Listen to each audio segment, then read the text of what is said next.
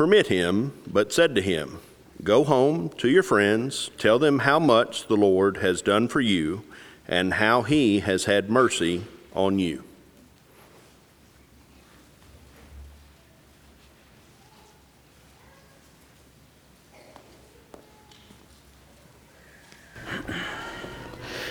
Be the one who nurtures and builds.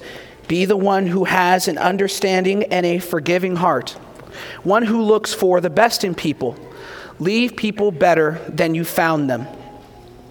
As we reflect this morning on the goodness of God and we reflect on what He calls us to do and be for others, I think we realize that at times we fall woefully short in our haste to try and better people's situations and improve their lives, we can sometimes lose the tactfulness with which we are to speak and end up saying something that makes the situation worse rather than better.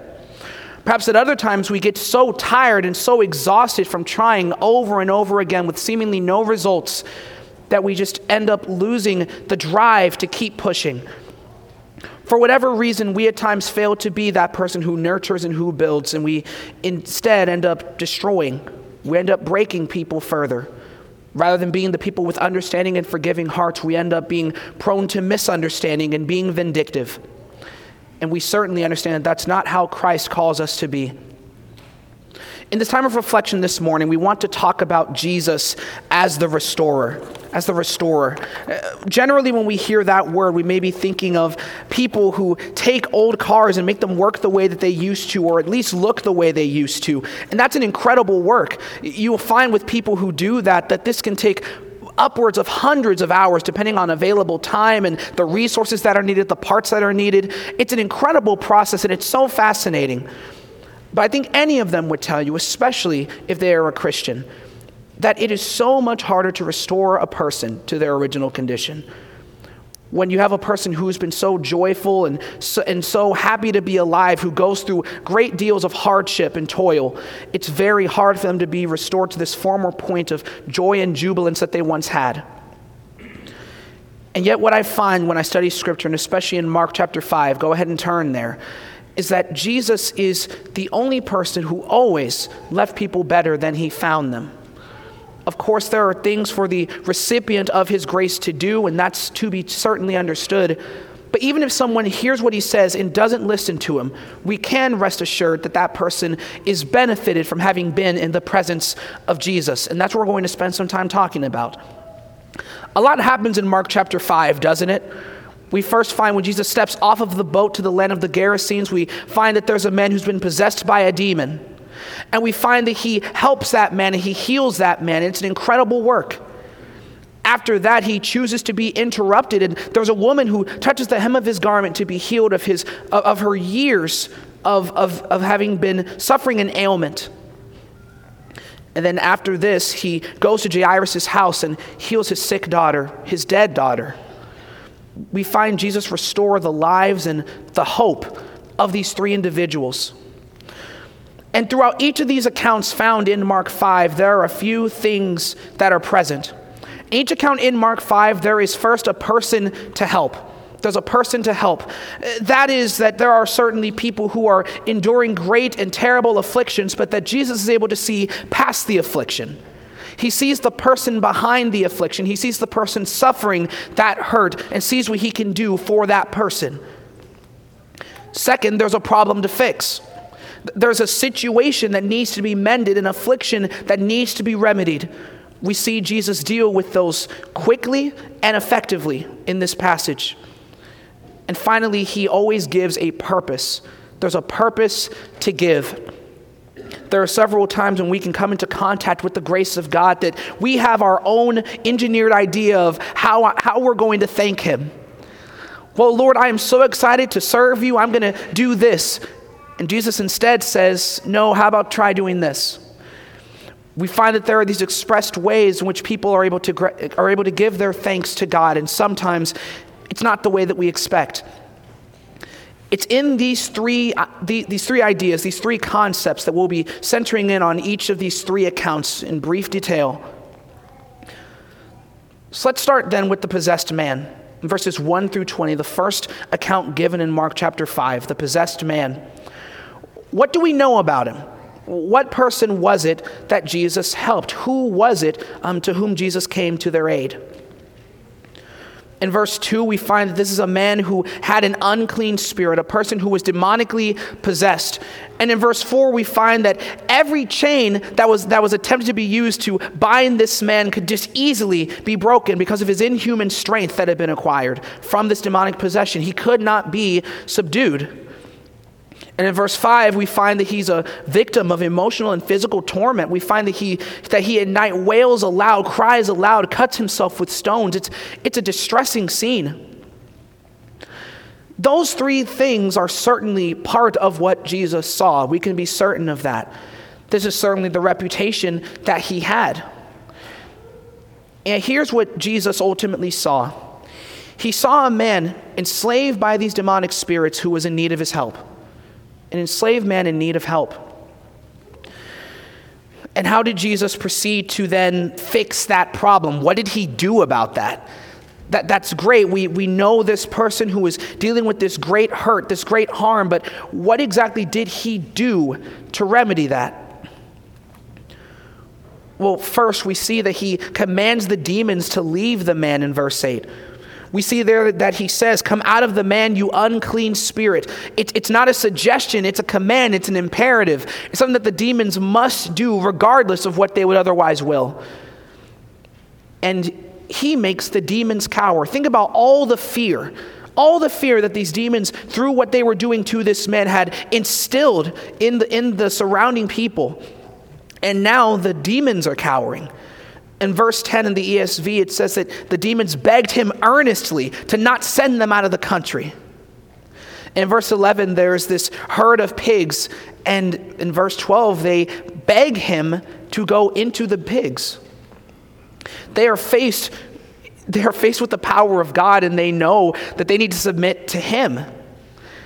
And what we find in verse 13 is that Jesus gives them permission to enter this herd of pigs, and, and, they, and all of them, numbering about 2,000, verse 13 says, rushed down to, into the steep bank, into the sea and drowned there.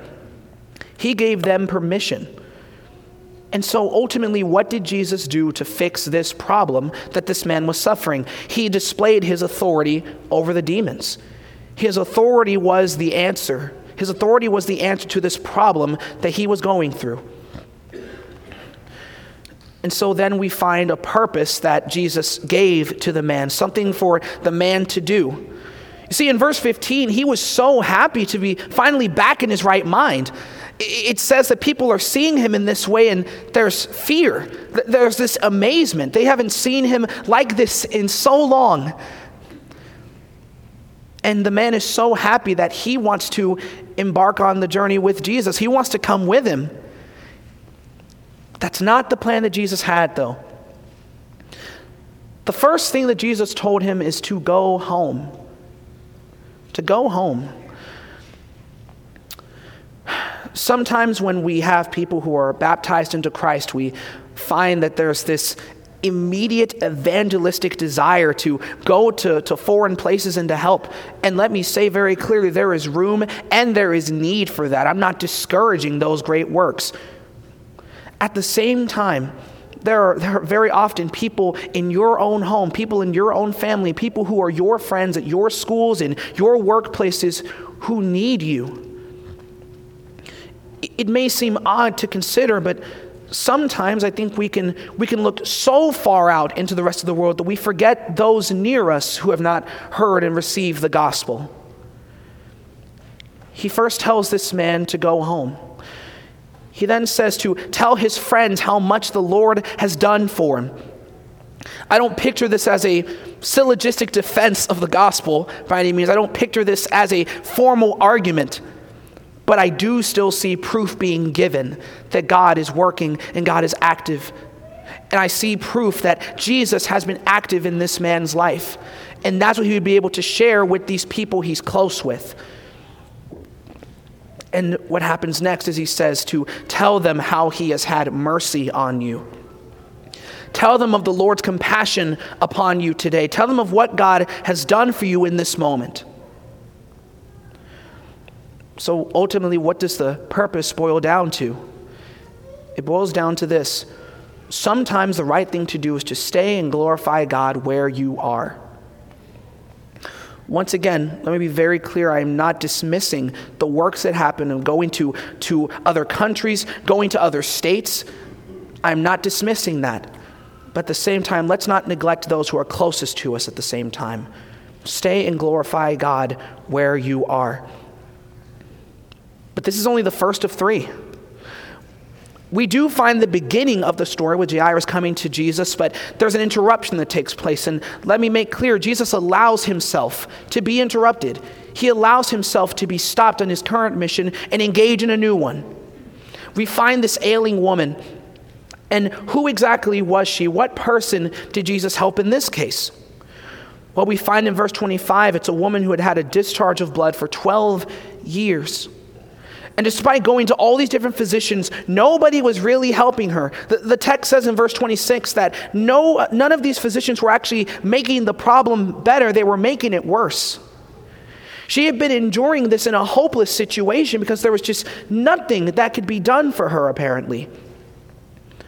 But let's also note this repercussion she was unclean per Mosaic law her cutting herself off from society, this was something that the Mosaic law commanded her to do. But we can rest assured, knowing, knowing what happens in other stories, that, that the Pharisees and Sadducees and other religious leaders during this time would have just eaten that up. They would have counted this as a level of superiority they'd have over this woman who was in need. She was unclean. And once again, we know that these three things are certainly what Jesus saw. And these are the things that he knew of her.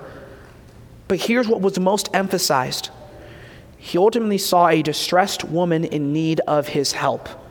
A distressed woman in need of his help. She was sick and nobody was helping her, but as we find in a moment, Jesus would be willing to help her. How did Jesus proceed to fix that issue? What did he do?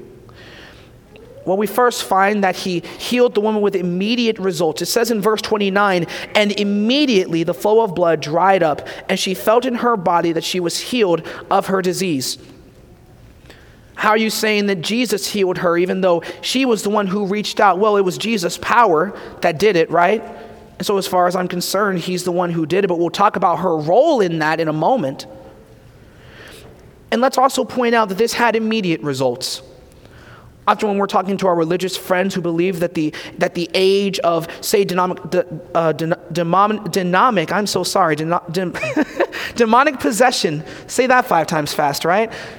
Demonic possession, when they say that that time has not passed, when they say that the age of the miraculous has not passed, they'll often refer to videos and clips of these types of things still happening and saying, well, this person was miraculously healed.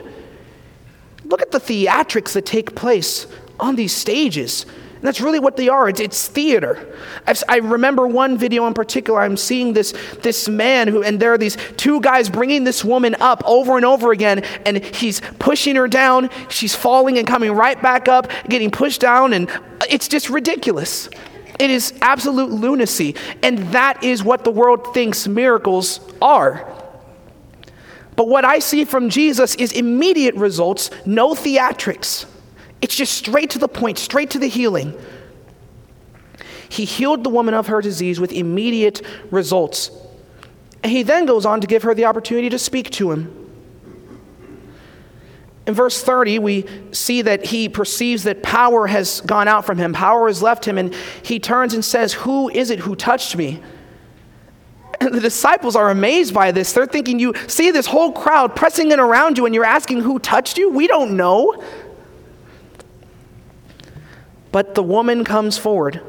And we see in verse 33, she comes in fear, she's trembling, she falls down before him, and she tells him the whole truth. He gives her the opportunity to speak to him. She doesn't have to stand far off from him. She doesn't have to be cut off from people anymore. She gets to come and speak directly to the Son of God and tell him everything. And let me make clear also this is information that he already knew. He already knew who it was. He wanted her to come speak to him, though. And what he then does in verse 34 is that he announces her cleanness to the entire crowd. Everyone knows that this woman is pronounced clean. But ultimately, he displays his authority over diseases. He displays his authority over diseases. And once again, just to reiterate, he does so with immediacy. What purpose then did Jesus give her? In verse 34, what purpose did Jesus give her? A few things. Number one, Jesus says, Daughter, your faith has made you well. How is this a purpose? I would say this is a reminder, something for her to know. It is true, as we just saw in verse 29, that Jesus was ultimately the one responsible. But did this woman not reach out in faith? Did she not reach out knowing that Jesus had the ability to heal her? If she hadn't done so, I think we can know with a fair level of certainty she would not have been healed in this way. But because she reached out, knowing that only touching the hem of his garment would have been enough, Jesus was able to, to do this work. He then tells her to go in peace. Go with a clean conscience, go knowing that you are now okay. Go knowing that, that you are loved and that you're cherished, and go knowing that you will not be ridiculed or ostracized anymore. When he says to be healed of your disease, that's certainly an imperative. And that can seem confusing because, well, I thought she was already healed in verse 29. Well, here's the point to all here who are questioning if she has been healed, she is healed because I just pronounced it, I just showed it. And to you, a woman who's been suffering for 12 years and who no doubt is suffering a lot of disbelief right now, and who's so excited that she can hardly believe it. You are indeed healed. Jesus makes that clear, makes it pronounced, makes it accentuated for her. Be healed of your disease. Ultimately, the point is this live in faith and thankfulness to God. Live in faith and thankfulness to God. Then we find the deceased girl. Once again, we note that Jesus allowed herself to be interrupted, but we let's go back to verse 21 and see what happened here. What person was Jesus helping in, in this part of the, of, the, of the chapter? We find Jairus come forward and say that my little daughter is at the point of death. And this little daughter was the daughter of one of the rulers of the synagogue. And we see that this girl is at the point of death. When we compare with Matthew 9 and verse 18, we recognize that at the point of death and death, these might as well just be synonymous terms. In effect, it's the same thing. She's dead, and I don't know what to do. Lord, my daughter is dead. And what we ultimately find is it's a helpless daughter in need of help, who needs Jesus to come and help her. And let's make sure that we make clear this is a daughter. It's indeed true, it's a deceased girl, but the father has come forward, needing and needing Jesus to do something, pleading with him to do something. How did Jesus proceed to fix it? What steps were taken to fix this? we've seen him deal with a, demo, with a, with a demon possessed man, and he was alive. We saw him um, help a girl who had been dealing with this ailment, but she was alive. How does he go on to raise someone from the dead? Well, first things first, he encourages the people to believe after he heals the woman, these people come and tell Jairus, tell Jesus, Your daughter's dead. Don't trouble this man anymore. Quit wasting his time. There's nothing to do for her. And what does Jesus say when he overhears this talk in the synagogue? He says, Do not fear, only believe. When someone fully believes, there's no room for fear. There's no room for it. These, these are put as diametric opposites in this verse. And we also see that he reveals that this girl soul is very much alive. The girl is able to be, to be revitalized. When he initially comes in, there's all this weeping and loud wailing. And sure, some of it must have been sincere, but another part of it ceremonial, nothing really of value. And Jesus confronts it and says, Why are you making so much commotion? The girl is not dead, but she's sleeping. And the people laugh at him. We find in 1 Thessalonians 4 and verse 13 that we are to be informed. Unlike those who, who grieve without hope, we are to know that when people are asleep, that there's hope for them. Asleep being this common symbol, just meaning this common way of saying that they're dead, sure, but that their soul is ever much alive. And what Jesus proceeds to do is to say to her, Little girl, I say to you, arise. And what does it say in verse 42? And immediately the girl got up and began walking. She was 12 years old. Immediately. Here we see him display his authority even over death. What purpose does Jesus proceed to give? Well, let's first note that he gives no task to the little girl. Seems odd, but we just recognize there was nothing for this little girl to do. But he does give a few things for the people around her to do. He strictly, he strictly charges them that no one should know what he just did. Some scholars would call this the messianic secret, that that's something exclusive to Mark. But what we find even in John chapter 7, for example, is Jesus saying that his time has not yet come.